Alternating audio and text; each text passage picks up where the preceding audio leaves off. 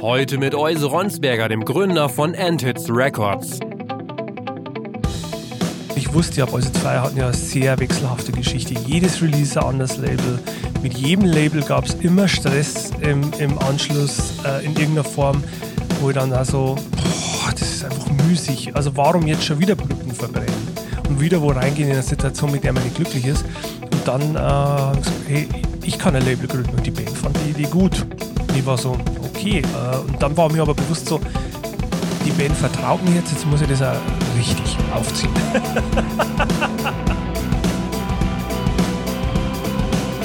Herzlich willkommen beim Redfield Podcast mit Alexander Schröder. Er managt Boys Sets Fire, ist oder war Tourmanager und Produktionsleiter für bekannte Künstler wie zum Beispiel Parkway Drive, Caspar, KZ, Donuts, Sick of It All und noch ganz viele mehr. Er ist Labelbetreiber von Antits Records und ständig auf Achse, denn er lebt in den USA. Und ich freue mich sehr, dass ich ihn heute in Berlin erwische. Herzlich willkommen. Servus, Euse Ronsberger. Hallo, servus. Grüß dich. Ähm, wenn ich das richtig gesehen habe, kommst du ähm, so wie Benedikt Hein, mit dem ich in Podcast 15 gesprochen habe, auch aus Zwiesel, das heißt aus dem tiefsten Bayern, richtig? Tiefster bayerischer Wald. Also sogar, wenn man spezifisch sein will, wenn man genau Noch tiefer will, als Bayern sozusagen. Sogar, ich bin sogar noch, noch tiefer aus Zwiesel, weil ich aus Mais komme. Wo es nochmal 15 Verstehe. Kilometer tiefer Ah, im Wald ist als Zwiesel. also Zwiesel war für uns schon die, die nächste Stadt. Das Ja. war schon krass, wenn wir es bis nach Zwiesel geschafft haben. Alles klar. Dann bist du bestimmt auch über das äh, Jugendcafé Zwiesel so in Berührung gekommen mit der ganzen Punk-Hardcore-Szene. Genau, also Ja. das Jugendcafé Zwiesel, ich kann das immer nicht oft genug betonen. Ich erzähle das ja oft und gerne, wenn mich jemand fragt. Aber alles, was ich quasi jetzt mache, also Ja. alles kann ich in dem Moment festmachen, wo ich das erste Mal den, den Fuß ins Jugendcafé Zwiesel gesetzt. Und dann quasi alles, was ich jetzt mache, habe ich damals gelernt. Krass. Also ich habe es vielleicht noch ein bisschen verfeinert, aber aus dem Jugendcafé Zwiesel kommen die ganzen Impulse und das Ganze, das war der Ursprung auf alle Fälle. Ist klar. Ist interessant zu hören, ähm, dass dieses Jugendcafé, das ich glaube, äh, jetzt erstmal so gar nicht im Moment so den großen Bekanntheitsgrad hat, aber auch so eine starke Außenwirkung dann doch entfaltet am Ende. Ne?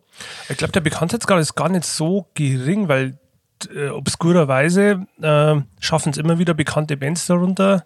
Also zu unserer Zeit waren das damals meine erste Show, die ich veranstaltet habe, war Bata Live, die ja jetzt Ja. dann zu Ketka wurden. Die ersten Tomte-Shows in Bayern waren im Jugendcafé und dann gab es aber später auch so Sachen wie H2O und Strike Anywhere und Boys It's Fire und Legwagon spielen da ab und zu mal so Abstecher darunter.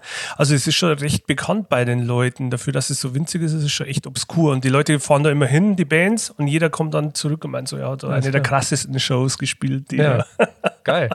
Und äh, wie, wie ging das dann? äh, Du bist da in die Berührung gekommen in dieser Szene. Wie ging das denn dann äh, für dich so in die aktive Laufbahn, äh, Mu- Musikbranche, sag ich mal? Denn wenn ich das richtig gesehen habe, bist du eigentlich gelernter Krankenpfleger.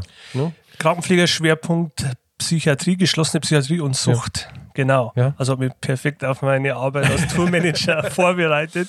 Beide Aspekte. Also vieles, was ich da gelernt habe, wende ich heute noch immer an. Genau.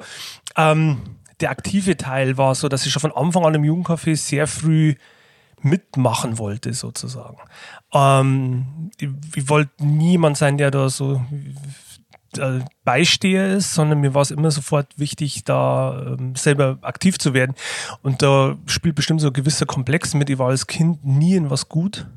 Immer Okay. sehr, sehr durchschnittlich. Durchschnittlicher Schüler, schlechter Sportler, handwerklich nicht so begabt. Und das ist dann auf dem Land, du bist ja auf dem Land. Das geworden. Zwiesel. Ja, genau. Du weißt, das ist so. Ja. Und auf dem Land zählen ja diese Dinge und nichts, was auf dem Land was gezählt hat, äh, war irgendwie, hatte Interesse dran oder und dadurch war ich auch nicht gut dran, weil natürlich auch bei mir klassischer Fall, wenn ich kein Interesse an was habe, bin ich auch echt richtig schlecht.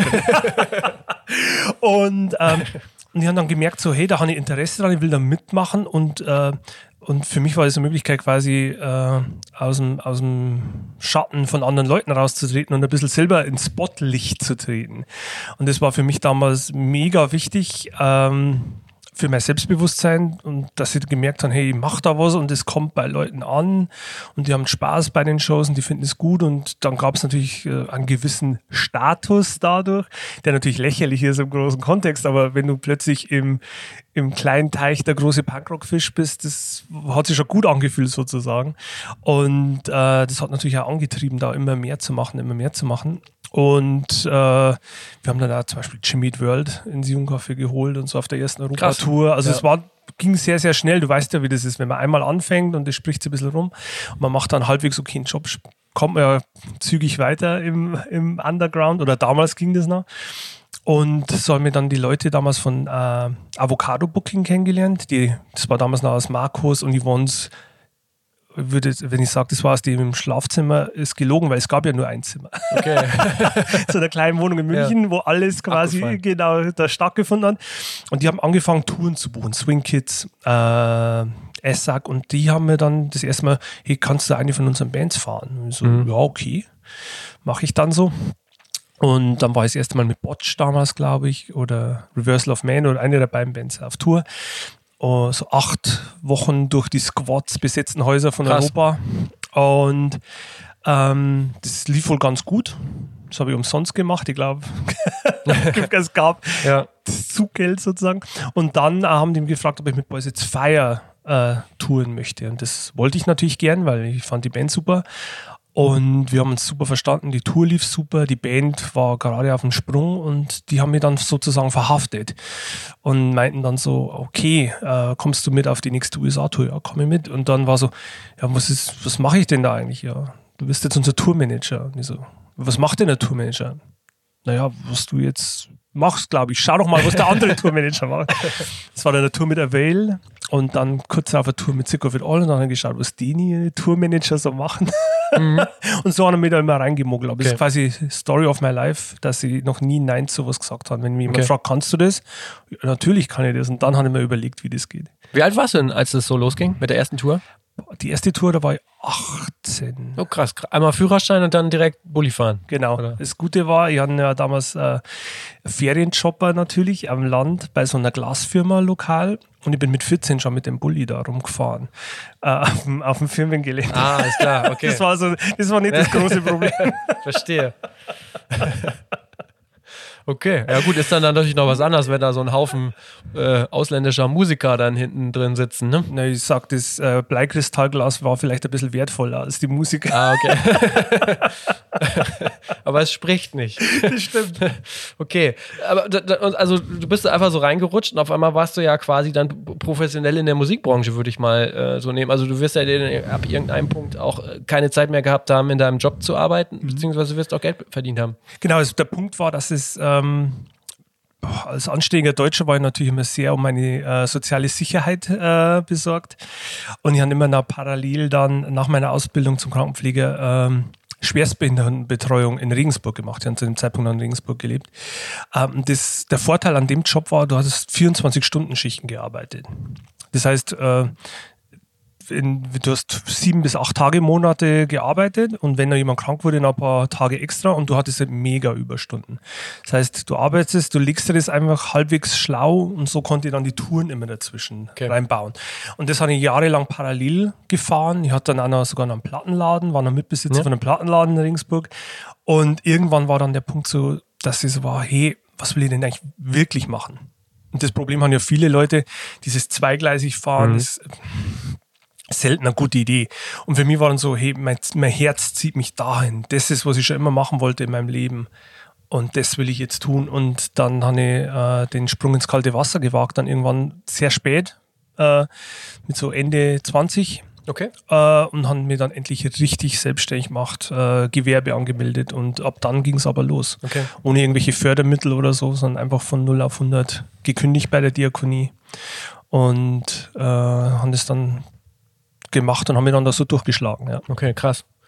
Und ähm, hast du gerade auch von Marco und Yvonne von Avocado gesprochen. Hast du denn sonst noch so Kontakte aus der damaligen Zeit, die du jetzt auch immer wieder ähm, triffst, also die hilfreich sind? Äh, 100 Prozent, Mhm. permanent. Also Leute, die man damals getroffen hat, oder was man sagen muss über die 90er Punk- und Hardcore-Szene, das, das war ja das perfekte, äh, wie soll man sagen, Spielfeld und Lernfeld ähm, für Leute, die jetzt, wie soll ich sagen, Independent Businesses machen oder Leute, die später dann auch in so, ja, verzeih mir das Wort, Corporate Strukturen Karriere gemacht haben, weil die so viel gelernt haben und so viel wussten und äh, mit Ressourcen so gut umgehen konnten, ähm, dass sie die Leute permanent immer noch treffen. Also mhm. Philipp Stürer ja. zum Beispiel, For Music, äh, mit dem habe ich damals, als ich 18 war, die Jimmy Word Show ausgemacht ja. und ein Jahr vorher hat er bei mir gepennt, also der Schlagzeuger ja. von Queerfish war.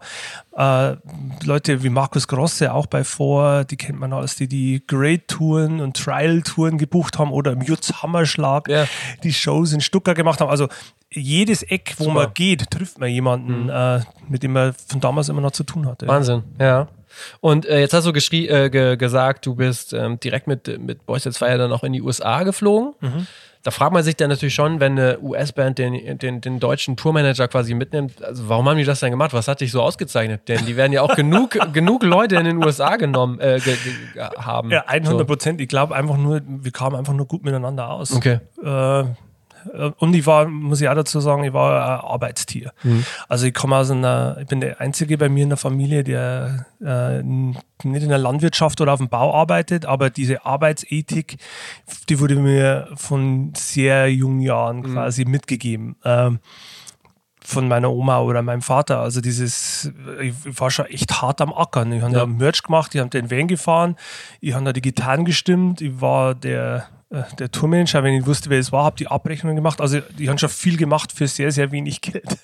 Also die, die Musikbranche halt. Ja. Genau, Selbstausbeutung auf extrem hohem Niveau. Und ich glaube, ähm, das hat, auch wenn ich nicht viel wusste, ich war halt mega wissbegierig und lernbereit und, und ich habe mir dann quasi mhm. durch meine harte Arbeit habe ich meine Unzulänglichkeiten, glaube ich, ausgebügelt und das hat höchstwahrscheinlich gereicht, um mich mitzunehmen. Was waren denn so die ersten Sachen, die du sehr schnell auch dann gelernt hast, gerade im Vergleich zwischen Musikbusiness Europa und USA?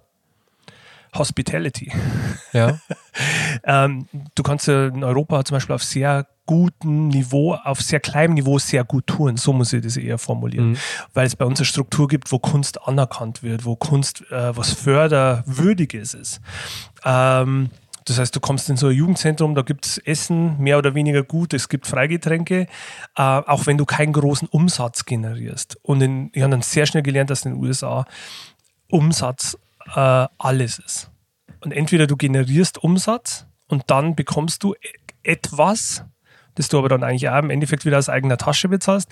Und wenn du das nicht tust, dann bist du wirklich weniger wert wie der Dreck am, am, am Turnschuh vom Hausmeister. Okay, krass. Ja. Das war mir, das war mir so nicht bewusst und das mhm. wurde mir sehr, sehr schnell bewusst. Als wir ähm, zu sechst äh, haben wir ein Budget gehabt von 10 Dollar am Tag äh, das wir für Toast und Peanut Butter und Jelly ausgegeben hatten damals auf der Support-Tour, auf der ich war, genau. Das sind diese ganzen Geschichten, die man immer wieder auch liest, ne? Mit den Bands, die dann ähm, zu, zu sechs in einem, in einem Zimmer pennen, in so einem Motel oder. Hotel Six, äh, immer einer fährt ran, die anderen verstecken sich im Van, dann mit der Tür den so parken, dass man das aber ja nicht sieht. Alle laufen ins Zimmer. Okay, abgefahren, ja. Also alles genauso, wie du es gehört hast, ja. genauso weißt. okay. Aber waren da super Sachen dabei, wie bei Jeff von Thursday damals, der Sänger, der hat in New Jersey in seinem eigenen Haus, in so einem ganz normalen Wohnhaus, in so einer Wohnsiedlung, Kellershows veranstaltet. Und dann gehen wir da zu Jeff rein und der macht dann die Show und aber man durfte dann auch trotzdem nicht in dem Haus pennen oder okay. konnte nicht. Okay, ja.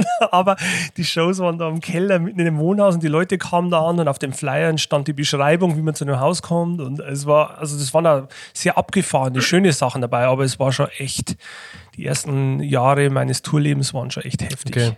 Warst du eigentlich auf der ähm, Vans Warp Tour dabei? Ja. Äh, zweimal? Mit Boys Jetzt Fire? Die ich war da mit äh, Parkway Drive. Oh, mit Parkway Drive. Genau, okay. ich war da Jahre später mhm. mit Parkway Drive und ich war ein paar Jahre vorher mit Avail, glaube ich, sogar okay.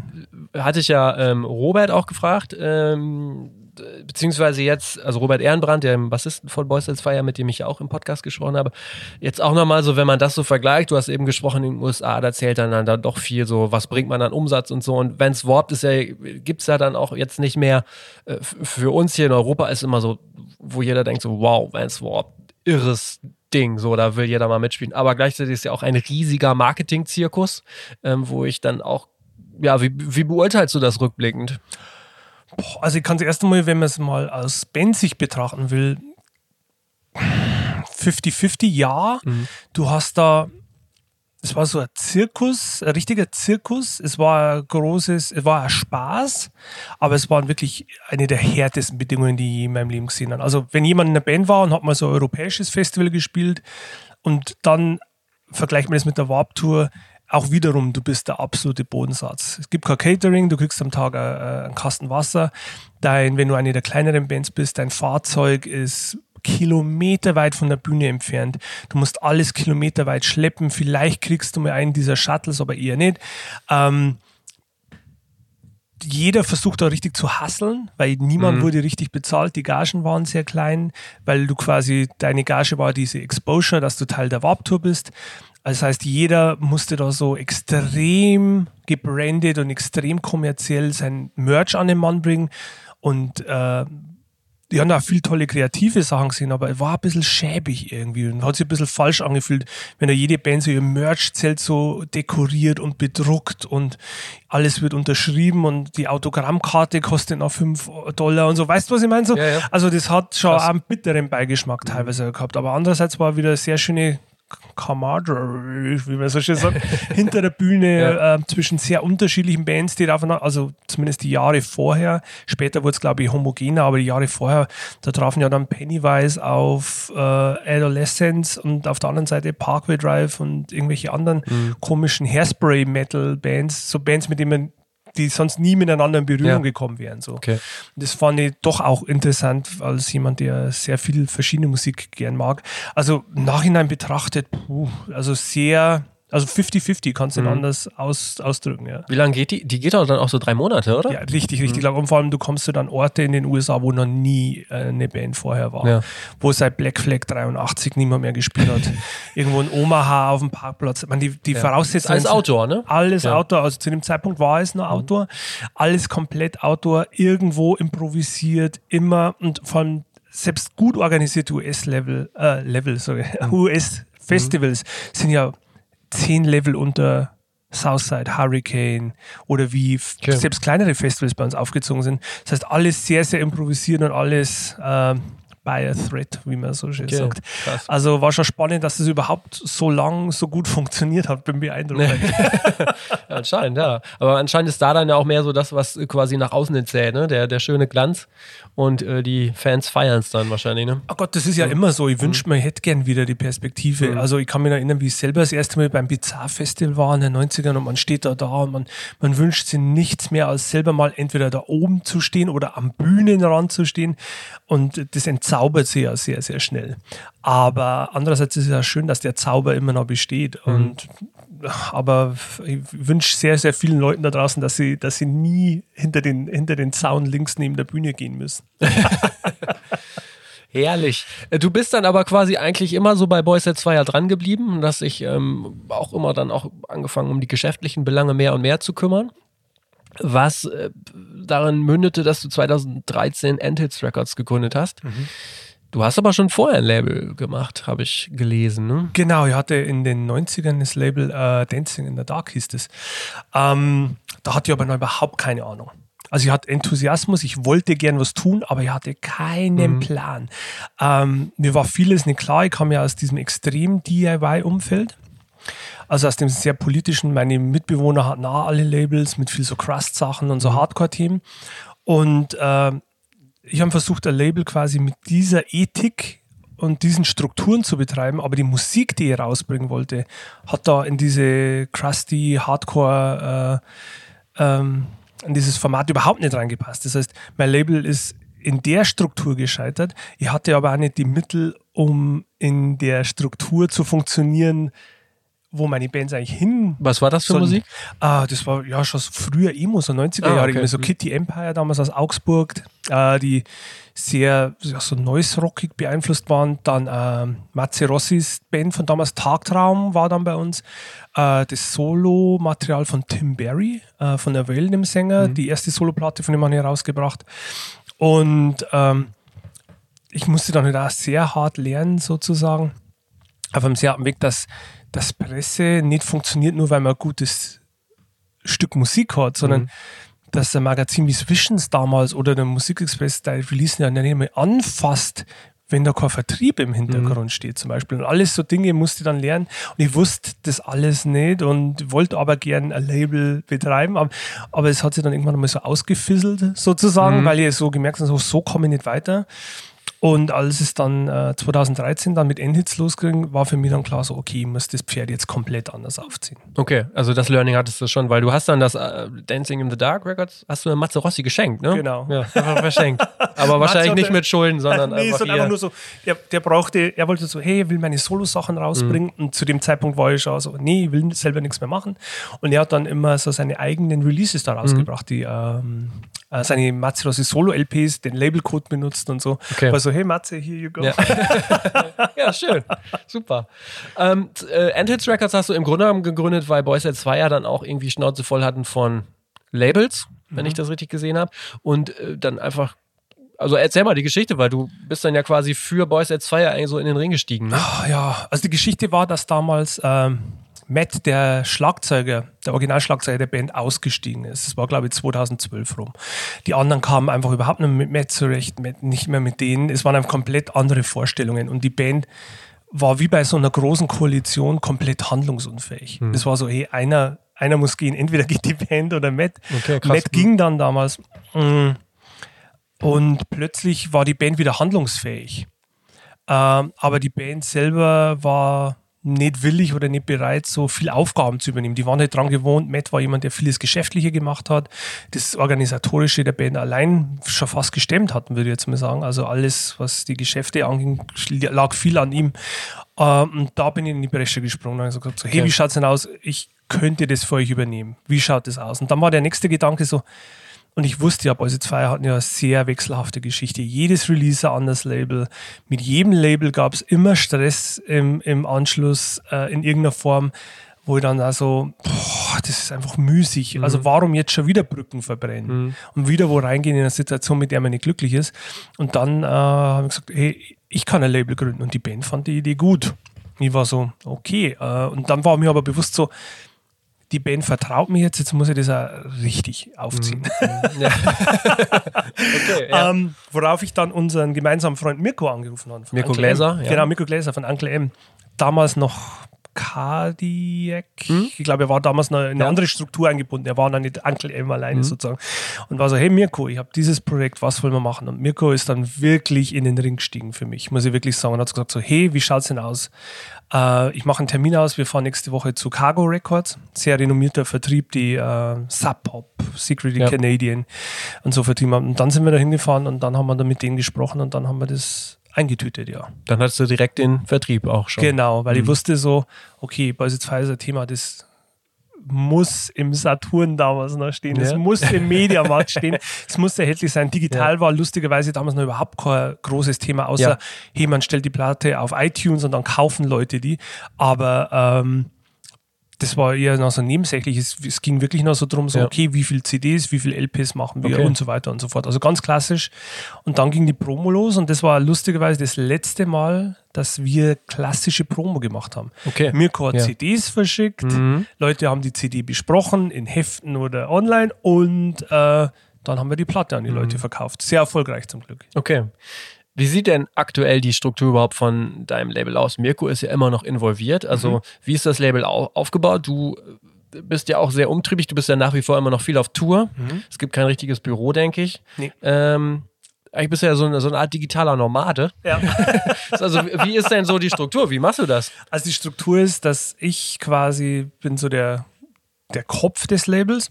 Aber wie wir wissen, du betreibst ja selber Label, es ist ja sehr viel äh, zeitsensitiv. Also so äh, vor allem in der heutigen Welt, wenn es darum geht, Ankündigungen und so weiter. Und ich bin ja ständig in anderen Zeitzonen. Entweder an der Westküste oder hier oder dann sitze ich in Australien plus 19 Stunden. Also dieses konstante auf dem Punkt, auf die Uhr arbeiten, kann ich schon mal gar nicht leisten. Und natürlich in meiner Aufgabe als Tourmanager oder wenn ich dann als Produktionsleiter unterwegs bin, ich kann nicht versprechen, dass ich um 14 Uhr auf den richtigen Knopf drücken kann, weil was ist, wenn, wenn gerade die Hütte brennt?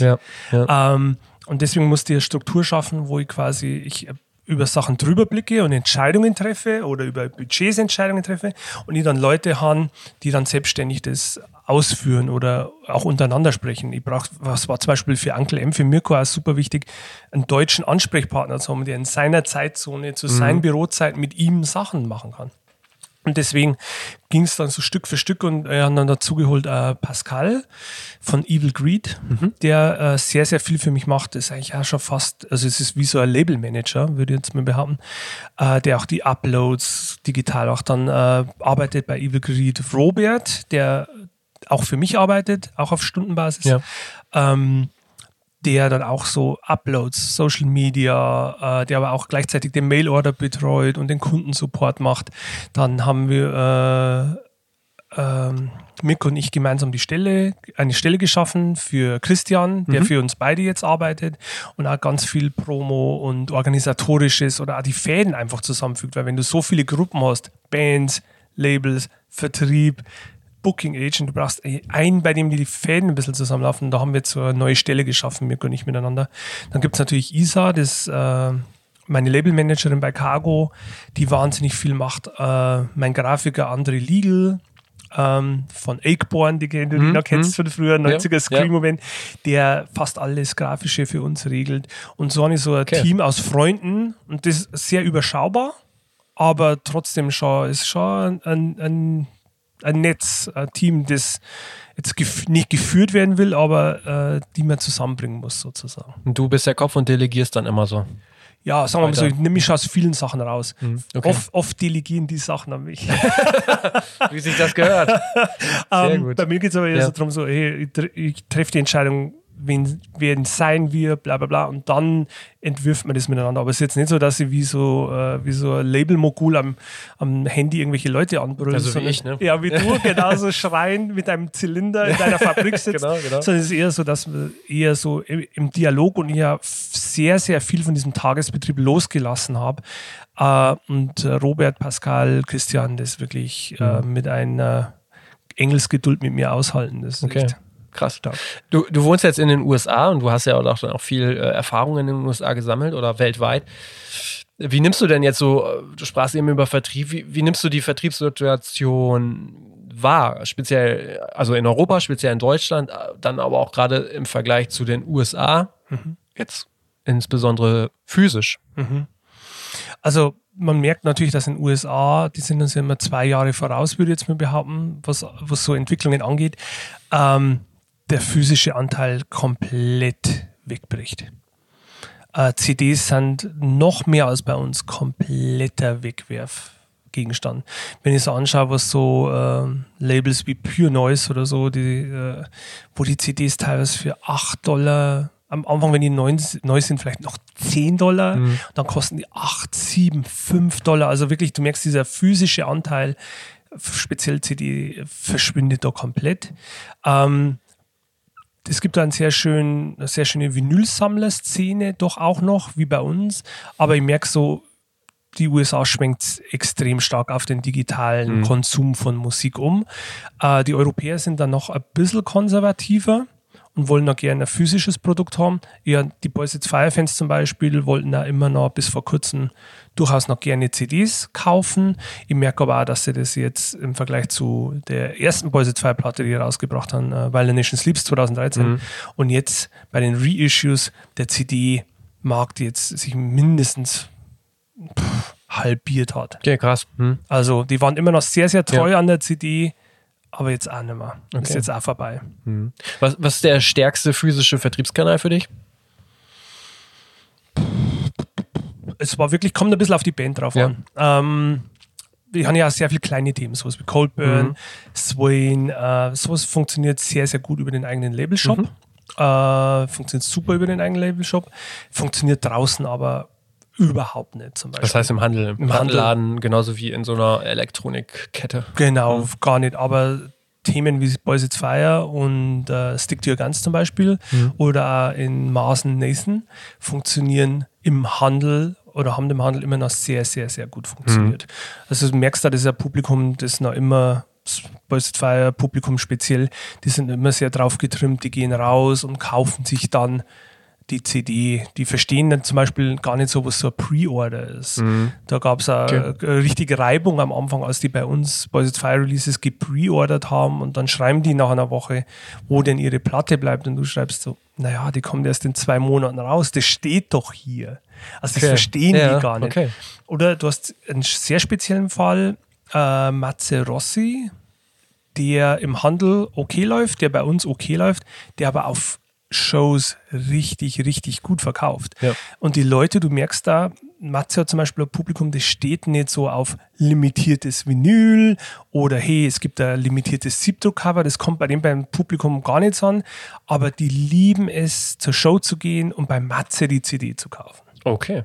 Wahrscheinlich nach von ihm, wie er hinter Merch-Tisch steht. Genau, weil er Mhm. steht da alleine Mhm. mit seinem Koffer und seiner Gitarre und verkauft es dann. Also sehr, Okay. sehr interessant, dass Ja. das Publikum sehr auf ihn fixiert ist und auch unbedingt das bei ihm kaufen will. Okay, krass. Aber wenn, wenn man sich das so anhört, wie, wie, wie ist denn, wir hatten da im Vorgespräch auch schon ein bisschen drüber gesprochen, wie ist denn überhaupt deine Prognose so für die Vertriebssituation, ja, jetzt so für die nächsten drei bis fünf Jahre, wenn man sich das so alles ähm, anschaut, insbesondere mit deiner Wahrnehmung aus den USA?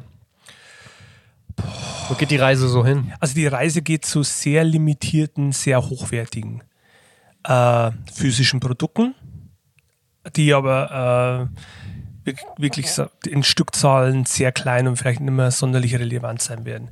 Also zum Beispiel der Release, das letzte Woche rauskam, die äh, neue Soloplatte von Nathan Gray. Ähm, da haben wir Wert drauf gelegt, dass es sehr, sehr exquisite äh, Spezialauflage gibt in 300 mit einer Bonus-LP, mit einer Bonus-DVD. Und das kommt sehr, sehr gut an. Und die CD ist zum Beispiel wir haben gar keine normale CD-Auflage erstmal gemacht. Also diese normale klassische Einzel-CD ähm, gibt es erstmal nicht. Wir haben wirklich der Schallplatte dann bei? Oder, oder wie ist Nee, das? wir haben dann da ein so Deluxe-Package auch gebastelt. Ja. Das ist so ein super Digipack mit ganz viel so Panels und da ist auch die CD drin, da ist die Bonus-Akustik-CD drin und die DVD und es gibt nur Ah, okay. Mhm. noch das, es gibt nur eine Auflage von der, aber man macht gar keine normale Standard-CD mehr. Sondern Mhm. Okay. die Leute, die es kaufen wollen, die Fans von Nathan, die wollen, glaube ich, eher ein super Produkt haben. Aber der so Nebenbeikäufer, der das vielleicht mal aus Interesse kauft, den gibt es in dem Sinne, glaube ich, gar nicht mehr. Okay. Weil der Nebenbei-CD-Käufer, glaube ich, ist mittlerweile der Nebenbei-Streamer geworden, würde ich jetzt mal behaupten. Nathan Gray ist aber ein ganz gutes Stichwort. Ich habe im Vorfeld des Podcasts nämlich auch mal ein bisschen rumgeguckt und festgestellt mit Erstaunen, es gibt, glaube ich, sieben Vinyl-Editionen von dem Album. Ja. Das würde ich halt auch noch mal gerne so erfragen. So, lohnt sich so eine große Anzahl an, an Vinyl? Das ist auch etwas, was wir natürlich immer diskutieren. Wie viel Edition macht man? Wenn man jetzt eine 2 hat, ist es dann wirklich so, dass die Leute ähm, als Sammler beides kaufen? Oder ist es dann wirklich so, der jeder kauft irgendwie nur eine, aber es ist alles irgendwie cool. Und also, also wie nimmst du das wahr? Was war so der Grund, da auch wirklich dann so viele Editionen zu machen? Denn am Grunde genommen, äh, es ist ja auch alles sehr limitiert. Ich glaube, es gibt ein bisschen über 1000 Schallplatten in sieben Editionen. Genau, in sieben Das ist halt schon mega krass. Also äh, auch da die Frage, lohnt sich das denn überhaupt noch so in Ja, Herstellung wird ja teurer. Ja, die Herstellung wird teurer, aber dadurch hast du natürlich auch ein bisschen so diesen Crossover an den Sammlern, äh, die dann nicht bloß eine Platte kaufen, wenn es da tausend in Schwarz gibt, sondern du auch Leute hast, die kaufen dann die Split-Vinyl und die Splatter oder nehmen sie die Deluxe Edition mit und dann noch eine der einfachen Versionen. Das nimmst du schon so wahr. Das Ja, ist, nämlich schon wahr, dass Leute gern mehr davon haben. Also kommt ein bisschen aufs Thema dran. Nathan ist vielleicht nicht so, aber bei einer Band wie Bane zum Beispiel äh, gibt es wirklich Leute, jedes Mal, wenn der Repress in einer neuen Farbe rauskommt, kaufen die die Farbe und bestellen die, weil die ihre Bane-Sammlung gerne komplett haben wollen. Ähm, und äh, im Falle von Nathan ist es da so, ich, ich, ich finde, es, es kreiert draußen auch gute Stimmung, wenn man so sagen kann, so hey, die Auflage ist schon weg, aber du kannst jetzt noch bei Cortex und kannst da das noch holen. Und dadurch kann man auch wieder ein bisschen jedem, den wenigen Händlern, die da draußen, die es ja noch gibt, oder den wenigen Kanälen, die es noch gibt, weil es werden ja auch immer weniger, kannst du jedem auch was Exklusives in die Hand geben und dann ist es nicht einfach nur die CD oder die Platte, sondern dann hat Cortex zum Beispiel bei, im Falle von Nathan eine Deluxe Edition in einer eigenen Cortex-Farbe und dadurch gibt man denen auch wieder was Besonderes an die Hand und, und nimmt da den Scheinwerfer nochmal und, und leuchtet dann nochmal auf den Partner, der da einem ja dabei hilft, diese Ja. Edition zu verkaufen. Also es wird klar etwas teurer, aber man kreiert dadurch auch ein bisschen mehr, es kribbelt mehr und die Leute haben mal, wenn sie wissen, hey, es gibt von dem Ding nur 100 Stück, dann ist bestellen die natürlich auch früher und warten nicht so lang und du kannst dann schon sehr schnell absehen, hey, wird das jetzt was, funktioniert das, muss man vielleicht nochmal nachpressen oder nicht und so. Und bei nächsten haben wir dann schon gemerkt, okay, wir haben diese 1000 Auflage und es hat schon ziemlich gut gescheppert. Jetzt kommt die Tour, die Endhits-Tour, die mhm. ja losgeht am 14. Februar. Und dann haben wir schon gemerkt, so, ah, wir müssen jetzt nächsten nochmal eine eigene Farbe für Tour drucken. Und das ist ja auch was, was sehr hilfreich ist, dass man nicht auf eine Tour geht und zwei Tage vorher merkt, man hat nichts mehr im Bestand, was man den Leuten verkaufen kann. Klar. Ja. Jetzt hast du die Endhits-Tour angesprochen, die, die äh, am 14. Februar startet. Ähm, das führt mich ganz gut in das Themenfeld äh, PR, Marketing nochmal ein oder Promo. Mhm. Ähm, erzähl doch mal kurz was zu, äh, zu dieser Tour. Wie, was ist da der Hintergedanke? Also der Gedanke war, dass wir, Endhits ist ja so ein Label, das sehr familiär ist. Und eigentlich fast alle Künstler kennen sich ja, gibt immer Verbindungen. Nicht alle kennen alle, aber fast jeder kennt jeden. Was ja das Prinzip des Labels ist, dass ich nie mit einer Band zusammenarbeite, die ich nicht kenne. Ähm, und die Idee war quasi, nicht nur Nathan im Rahmen seines neuen Albums auf eine normale Tour zu schicken, sondern dass Nathan quasi ein bisschen so der Kurator und der Schirmherr der Endits-Tour ist und da seine Freunde sozusagen mitbringt und vorstellt. Und äh, es kommt ja Norbert Buchmacher mit, die dann auch später äh, Teile der Band spielen, dann als Nathans Backing Band. Weil Nathan ja auf dieser Tour zum ersten Mal mit Backing Band richtig spielen wird. Äh, dann kommt noch Swain mit und Matze Rossi. Und äh, der Gedanke war sozusagen, ein bisschen mehr zu bieten als einfach nur Konzert, sondern mehr so Familienfeeling. Wir haben ja so ein kleines Rahmenprogramm. Wir versuchen in fast jeder Stadt nachmittags so einen Pop-Up-Shop zu machen, wo es dann cool. so spezielles Vinyl gibt, das nur im Pop-Up-Shop mhm. gibt in einer eigenen Farbe oder es gibt ein Boys It's Fire-Shirt, das wird es nur im Pop-Up-Store okay. geben und dann wird einer der Künstler kommt dann und spielt dann ein kurzes Akustikset da. Also den Ganzen wieder ein bisschen so diesen Event-Charakter zu geben, ein bisschen so rauszugehen von diesem, oh, ist ja eine langweilige Show, hier ja. ist das Ticket, sondern so, hey, es ist ist ein bisschen was anderes und ist ein bisschen mehr. Und wenn du dich involviert willst oder wenn du dich als Fan mhm. quasi ein bisschen mehr in die Thematik reinhängen willst, dann kannst du das. Du kannst einfach nur hingehen, die Vorbands ignorieren und dann zur nächsten dann abtanzen. Aber wenn du willst, kannst du viel mehr mit nach Hause nehmen von dem Abend. Okay. Klingt cool. Schau mal, klingt cool. Ja. Wir werden sehen, ob es funktioniert. Die Idee war super. Die Idee genau. war super. Wir haben zum Beispiel also einen eigenen Sampler. Ja der ist auf 200 Stück limitiert auf ah, Vinyl. Okay. Ja, super. Ähm, und da sind unveröffentlichte Songs von allen vier drauf und dann noch so der Backkatalog mhm. vom Label. Und das gibt es ja dann nur da und einfach mal schauen, wie das funktioniert ja. und ob die Leute das annehmen und ob das für die ein nettes Konzept ist oder ob es einfach eine nette Idee war, die nicht funktioniert mhm. hat. Das sehen wir dann Ende Februar. Ja. Zur Labeltour habt ihr auch einen Podcast gemacht, ne, mit Ingo Donat. Oh ja, genau. Mhm. Das ist dann auch wieder was, was du, glaube ich, ganz gut delegiert hast, ne? Das ist sehr gut ja. wegdelegiert. Aber wie, wie, wie, wie ist so, also ich stelle ja fest mit diesem Podcast, mit diesem Redfield-Podcast, das Feedback ist sehr gut. Es, man merkt so, oder ich habe so das Gefühl, naja, die Leute freuen sich darüber, weil es das so in der Form vielleicht auch noch nicht gibt. Wie nimmst du den Endhits-Podcast gerade wahr? Ja, der ist natürlich noch am Anfang mhm. und ich glaube, äh, ich bin in der Thematik nicht zu sehen, aber ich glaube, es dauert natürlich erst einmal am Anfang, bis man so einen Podcast überhaupt ins Bewusstsein der Leute kriegt. Und ich glaube, dass die Leute dann eher die späteren Folgen dann so nachentdecken. Mhm. Geht mir ja selber auch so, wenn ihr einen Podcast entdeckt, dann bin ich, dann ist der Podcast meistens schon bei Folge 37 oder so. Ja. Ähm, und dann fange ich erst langsam an, mich nach hinten durchzuarbeiten. Also der kam aber schon sehr, sehr gut an, weil natürlich Ingo ein sehr liebenswerter und sehr unterhaltsamer Host ist. Ja. Der auch die Leute, ich meine, Ingo kannte ja Nathan und Matze Rossi sehr, sehr gut, war mit beiden schon auf Tour. Ähm, Swain und Norbert Buchmacher kannte er noch gar nicht, aber er hat trotzdem äh, Atmosphäre geschaffen. Bei beiden Interviews muss ich sagen, die wirklich toll waren und mhm. wirklich auch funktioniert haben. Mhm. Super. Und, und deswegen glaube ich, glaube, er kommt gut an. Mhm denke ich. Werden wir sehen, ne? Aber es ist zumindest dann ja auch wieder so ein äh, äh Kanal, ein Promokanal, wo man sagen kann, haben noch nicht viele gut, gut entdeckt so. Ähm, aber wenn du jetzt so guckst, was ist euer wichtigster Kanal so für Promo? Also man merkt, dass Facebook langsam komplett verliert. Mhm. Äh, Instagram, glaube ich, weil er sehr visuell ist und äh, wir als Label sehr visuell sind.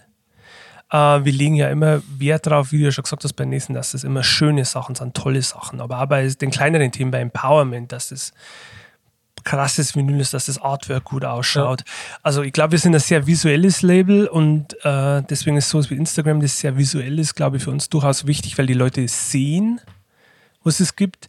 Äh, unser Newsletter, glaube ich, ist mhm. sehr, sehr wichtig. Ähm, weil wir da auch versuchen, den äh, ein bisschen wegzunehmen von, hey, hier ist eine E-Mail, ähm, sondern das ist oft kombiniert mit, hey, wenn du den Newsletter abonnierst, dann kriegst du das schon eine Nacht vorher. Mhm. Zum Beispiel äh, zur Boys It's Fire Tour, zur nächsten Tour, zum Family First.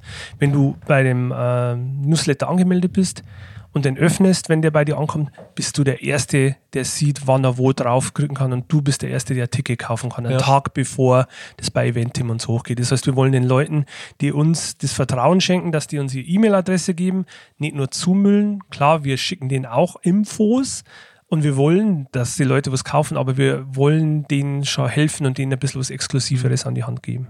Aber das ist ja auch etwas, was ich immer predige. Ähm, Gerade in der Musikbranche nehme ich es nämlich nicht so wahr. Newsletter ist nach wie vor halt auch noch total, total wichtig. Total wichtiges Tool auch. Man darf auch nicht vergessen, der Newsletter landet bei den Leuten direkt zwischen der E-Mail vom Boss und der Mama. Weißt du, was ich meine? So, ja, ja. Äh, und das ist was, das ist direkter, als wenn man die Leute an, auf eine Seite bringen muss, wo die erstmal was anschauen müssen. Und es landet bei denen direkt. Das können sie, wann immer sie Bock drauf haben, öffnen und lesen, wenn sie es öffnen wollen, oder sie können es auch löschen.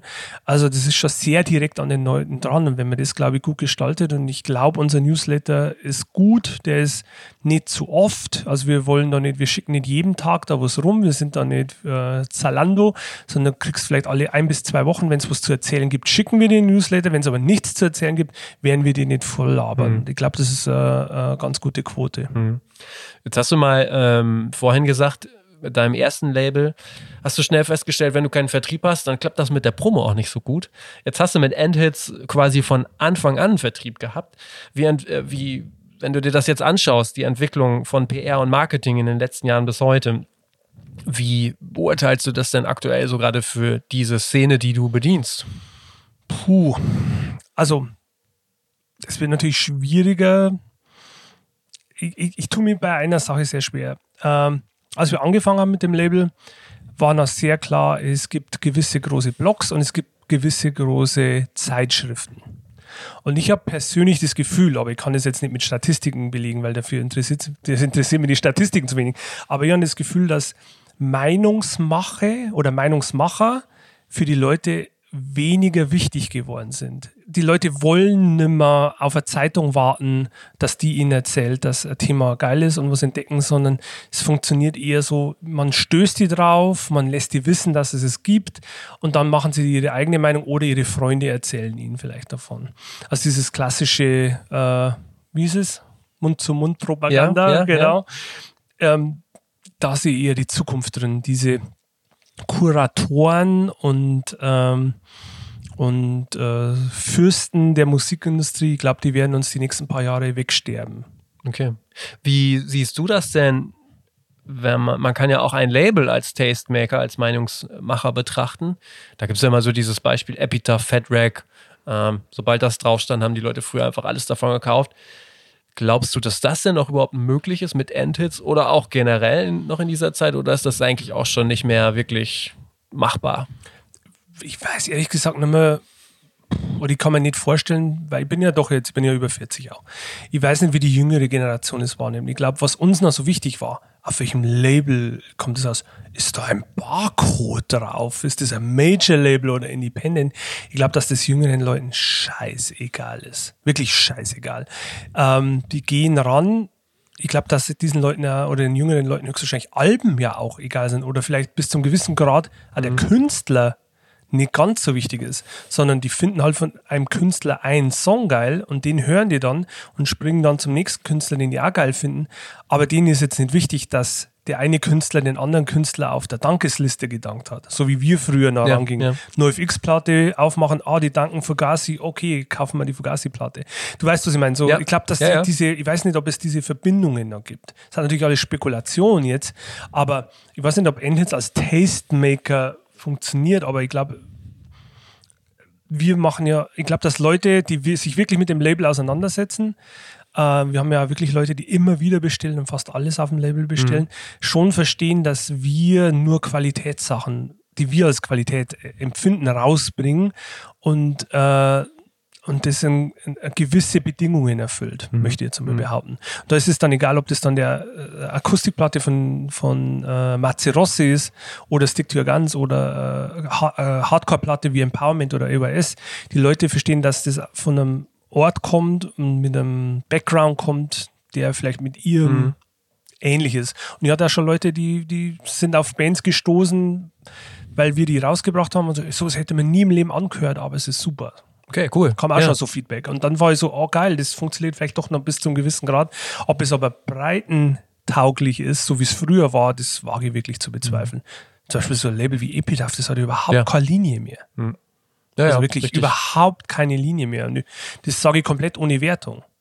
Aber es ist nicht mehr so, also es ist einfach komplett vorbei, dass ich habe ich hab zum Beispiel noch selber, ich habe mir Wayne Kramer Platte gekauft, mhm. weil die auf Epitaph rauskam. Ich wusste nicht, wer MC5 war und ich war nicht wirklich am Bluesrock interessiert, aber es war ja der Epitaph Platte. Mhm. Alles klar. das kann man schwer vorstellen, dass das heutzutage noch so funktioniert. Ja. Betrachtest du denn Endhits auch manchmal so schon auch als gewisse Marke, dass du darauf achten musst, wie, wie, wie wird Endhits wahrgenommen? Als, also so vom Image her und bedeutet das dann vielleicht auch, dass du Bands siehst, wo du sagst, oh, mit denen würde ich gerne zusammenarbeiten, aber das passt so gar nicht bei uns rein? Sagen wir so, wenn ich wirklich dran glauben würde, dass die geil sind, dann wäre es mir egal. Dann würdest du auch eine Bluesrock-Band machen. Ja, hm. aber die Bluesrock-Band müsste gewisse. Klar. Also, wenn man zum Beispiel mit Norbert Buchmacher hm. betrachtet hm. und setzt den im Kontext von Enditz, ist das schon ein ziemlicher Ausreißer. Musikalisch liegt es ja sehr nah, zum Beispiel an so Themen wie jetzt oh, Grönemeyer zum Beispiel hm. oder so. Also, aber der Background ist, dass die Band selber aus alten Punks besteht. Ich meine, die Leute, die waren bei Zero Mentality, Final Prayer und so. Und, und Nobby ist alt, der Sänger Norbert, der, der Hauptcharakter sozusagen, ist ein alter Hardcore-Punk. Mhm. Und das kommt aus dem Ort. Deswegen bin ich schon bereit, da rauszubrechen. Und bei Norbert Buchmann war es schon ziemlich, äh, ziemliches Experiment und schon extremer Bruch sozusagen. Mhm. Ähm, jetzt im Vergleich zu Matze Rossi vielleicht nicht so, aber im Vergleich zu äh, AYS und Boys It's Fire schon sehr. Aber ich glaube eh, dass, dass unser Grundfan sehr, sehr offen ist, würde ich mal behaupten. Mhm. Ich diskutiere das eigentlich mit in, in fast jedem Postka Podcast auch noch mit, mit den Gästen. Wenn man jetzt dich so als Person nimmt, du hängst ständig mit den ganzen bekannten Bands rum. du, du, ne? du, bist irgendwie der coole Typ. Ähm, ich sehe jetzt nicht wirklich so auf Social Media, dass du besonders aktiv bist oder in, in Vordergrund trittst. Wäre das denn nicht zum Beispiel, weil das ist äh, was das ist ja gerade so die Zeit dafür, wäre das nicht nochmal so ein Tool, um die ganze Geschichte nochmal so richtig nach vorne zu bringen, wenn du jetzt deinen eigenen Instagram-Kanal nochmal richtig fütterst oder auch nochmal mehr als Person in den Vordergrund trittst, um, um alles zu pushen. Ja, aber es ist auch ein bisschen schäbig. weißt du, was ich meine? Also ich hatte lustigerweise vor, es ging vor zwei Jahren, war ein äh, sehr großer Umbruch, wo wir gemerkt haben, so, so wie das Label bisher promotechnisch lief, das verändert sich zu sehr. Und dann gab es ein Treffen mit Mirko und dann meinte Mirko, also hey, du kennst doch so viele Leute, warum machst du nicht das, das, das und das? Und also, weil das nicht der Grund ist, warum wir ein Label machen. Und äh, mich jetzt selber so als Social Media Person zu stilisieren, liegt mir wirklich echt sehr fern, weil ich glaube, ich glaube an Arbeit, ich glaube an Arbeit gut machen und an hart arbeiten. Aber an diese Selbstbeweihräucherungskultur glaube ich nicht. Ja, das muss ja gar nicht so äh, offensiv sein. Man kann ja das trotzdem sehr geschickt vielleicht dann auch ja, machen. Aber dann ist schon wieder so taktisch. Weißt du, ja, was klar. ich meine? Ja. Und dann müsste man überlegen, und das ist ja genau der Grund, warum ich so Sachen wie Social Media abgegeben habe, weil ich will nicht überlegen müssen, mhm. ob ich jetzt um 16.34 Uhr was machen muss. Und mein Privatleben ist ja nicht, eigentlich nicht spannend genug, ähm, um, oder, oder ihr empfindet es nicht als so herausstellungswert. Also das, das fände ich, wenn ich mir jetzt als Labelbetreiber so extrem in den Vordergrund schieben würde, mhm. das fände ich demütigend im Sinne von, wenn jemand bei Audi äh, ein Auto zusammenbaut, macht er ja nicht 17 Posts drüber und, und du weißt, ja, ja, ja. sondern ich sehe das eher so, hey, hier ist Arbeit, die Arbeit arbeitet man ab und klar, es ist immer Ego im Spiel, aber man kann ja zumindest versuchen, das Ego so halbwegs mhm. im Griff zu halten. Und mich selber da als Marketing-Tool und Marke zu sehen, diese Vermischung aus Geschäft und Privat finde ich ein bisschen schwierig, mhm. irgendwie so. Also ich sprich gern über meine Arbeit, so wie mit dir oder ich gab ja mal so Interviews im Ox oder mit einem anderen Podcast und das mache ich super gern. Ich rede gern über die Arbeit, aber quasi mich auf diese äh, Promokanalebene zu heben und dann auch das Vertrauen von meiner Kundschaft als Tourmanager zu missbrauchen und das zu missbrauchen, äh, dass ich jetzt gerade mit, mit einem Act auf Tour bin, der sehr populär ist, das fände ich ja sehr, sehr schmalen mhm. Grad. Also das fände ich auch äh, unethisch, muss ich sagen. Okay, okay. Wie bekommst du eigentlich so mit, was, was gerade so los ist in der Szene? Du bist viel unterwegs. Ich denke mal, bei dir gibt es halt ganz viel, wenn man über Networking spricht, passiert bei dir wahrscheinlich nicht viel im Büro, sag ich mal, oder am Computer, sondern wirklich viel Backstage und auf der Straße dann, oder? Ja, Straße, Freunde, Sachen, mhm. die an mir herangetragen werden. Ähm, wobei ich schon eine sehr klare Vorstellung habe von dem, was ich gut finde und was ich geil mhm. finde. Mhm. Das mag zwar immer dann ein bisschen altbacken sein, das ist zum Beispiel der Grund, ich, ich stehe nicht so wirklich drauf, mit jungen Bands zu arbeiten. Mhm. Weil das eine andere Arbeitsweise ist. Es, genauso wie ich als Tourmanager nicht drauf stehe, mit jungen Bands zu arbeiten und denen alles von neu beizubringen. Äh, ich glaube, Endhits als Label ist eher, tut eher gut dran, was zu nehmen, was schon sich ein bisschen etabliert hat und bereit ist, einen nächsten Schritt zu gehen. Aber eine Band zu nehmen und die dann zu managen und noch aufzubauen und an der Hand zu führen, ist nicht das, was mir richtig Spaß macht und ich glaube, es ist auch nicht das, in dem wir richtig gut sind. Sondern wenn der Band äh, gewissen Background hat, der sollte eigentlich dieser DIY-Background sein, die Band sollte ein gewisses politisches Grundverständnis mitbringen. Und wenn die genötigt sind, jetzt einen Schritt zu machen, und einfach sich professioneller aufstellen wollen, aber auch müssen, dann glaube ich, sind wir der richtige mhm. Partner. Und an dem Punkt, das kriege ich dann schon auch ganz gut mit. Es wird auch viel an mich herangetragen, beziehungsweise kontaktieren mich. Wir sind mittlerweile an einem Punkt, wo Labels, äh, na, Labels, Entschuldigung, wo Bands auf mich zu kommen mhm. und sagen so, hey, wir würden gern was mit dir machen. Und dann kann ich dann sagen so, hey, das geht oder nee, das geht gerade nicht. Mhm. Okay. Hast du denn auch irgendwie, na, hast du vielleicht auch Vorbilder für deine Arbeit? Ja, das sind natürlich die klassischen 90er-Dinger, mhm. klar. Äh, Discord Records, äh, J3 Records, ähm, frühe Epitaph natürlich, frühe Fat Rack. Grundsätzlich so A, es sollte künstlerfreundlich sein. Das heißt, äh, ohne, ich will, ich vertraue einer Band, ich will keinen Einfluss drauf nehmen. Ich, ich sage ja meine Meinung, wenn die gehört werden will. Äh, wenn mir was auffällt, was nicht gut ist, sage ich auch meine Meinung. Aber wenn dann liegt es bei der Band, ob die das dann umsetzen ja. wollen oder nicht. Also es muss künstlerfreundlich sein. Und ähm, ich finde, diese ganzen Labels, so wie Discord und äh, J-Tree spezieller, die waren so divers in ihrem Output. Aber da war ein roter Faden, den man erkannt hat. Und, mhm. ich, und ich bild mir ein oder ich hoffe jetzt, dass es bei End auch, wenn man von draußen drauf blickt, so einen roten Faden gibt, auch wenn das musikalisch äh, sehr unterschiedlich ist. Mhm.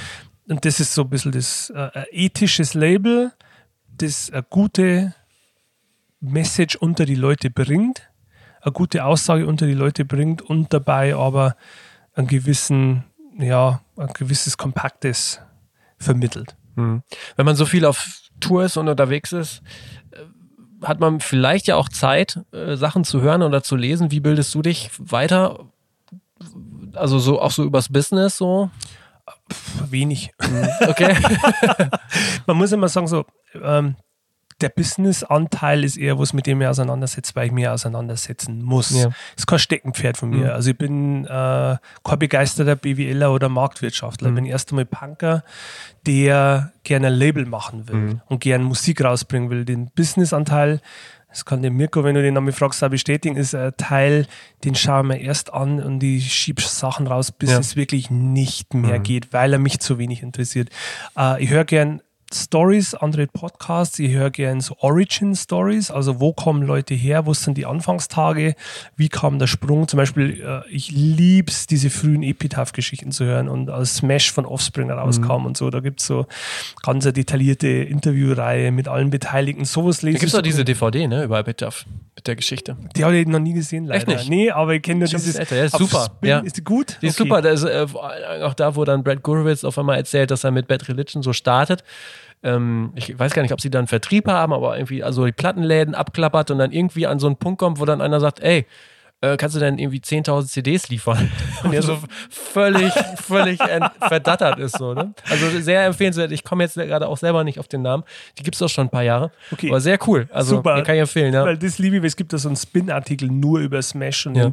How Punk Broke sozusagen. Also sowas höre ich gerne. Ich höre gern äh, Podcasts. Ich merke bloß, wenn es zu geschäftlich wird, dann bin ich schon wieder raus. Mhm. Ich mag persönliche Geschichten. Das ist wie zum Beispiel, auch, ich lese sehr gern un, ungern Bücher, ich lese sehr ungern Sachbücher, ich lese aber sehr gern Biografien, weil ich denke, die Biografie vermittelt dir zu dem Thema sehr, sehr viel. Das Sachbuch selber interessiert mich jetzt nicht. Also ich will jetzt ein Sachbuch über Muhammad Alis Boxtechniken würde ich nicht lesen, aber die Biografie von Muhammad ja. Ali, die würde ich lesen. Okay. Oh, wenn ja. du das weißt. Deswegen übers Business informiere mich eher ungern und wenn dann so nebenbei oder ich stelle Fragen an Leute. Mhm. Ähm, oder äh, die Podcast-Form ist schon sehr, sehr mhm. gut. Da kommt schon auch viel rum, aber nur, wenn das menschliche Element noch da ist.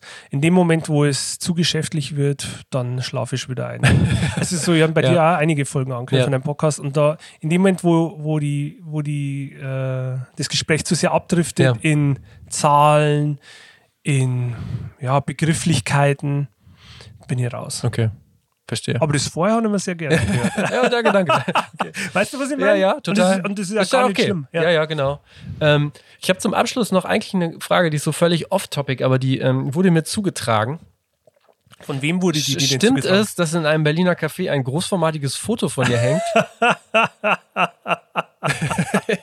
also angeblich, ich weiß nicht, ob es immer noch hängt, nicht angeblich, sondern ich weiß, dass es hing bei Bramibals Donuts ähm, ah, jahrelang. Haben wir eben gegessen? Haben wir gegessen, ja. ja jahrelang. Oder ein Foto von mir, äh, äh, wie mir gerade so einen Donut reinstopft. Sehr unvorteilhaftes Foto auch von mir, nicht sonderlich fotogen, okay. aber, aber die Gier, mit dem ich den Donut reinschlingen, war anscheinend äh, ein guter, guter Werbeträger.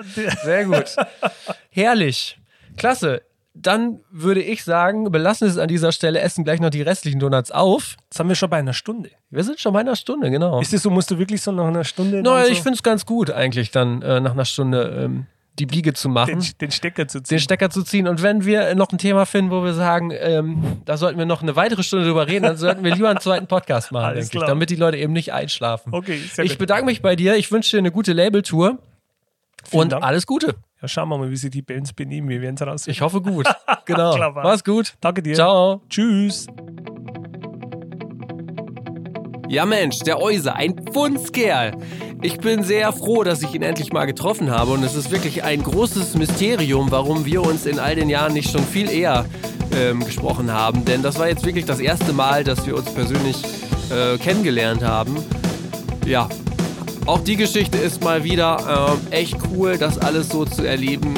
Und ich bedanke mich auf jeden Fall für jeden Einzelnen, der hier durchgehört hat. Und äh, ja, der Podcast ist ja umsonst. Ich reise viel rum.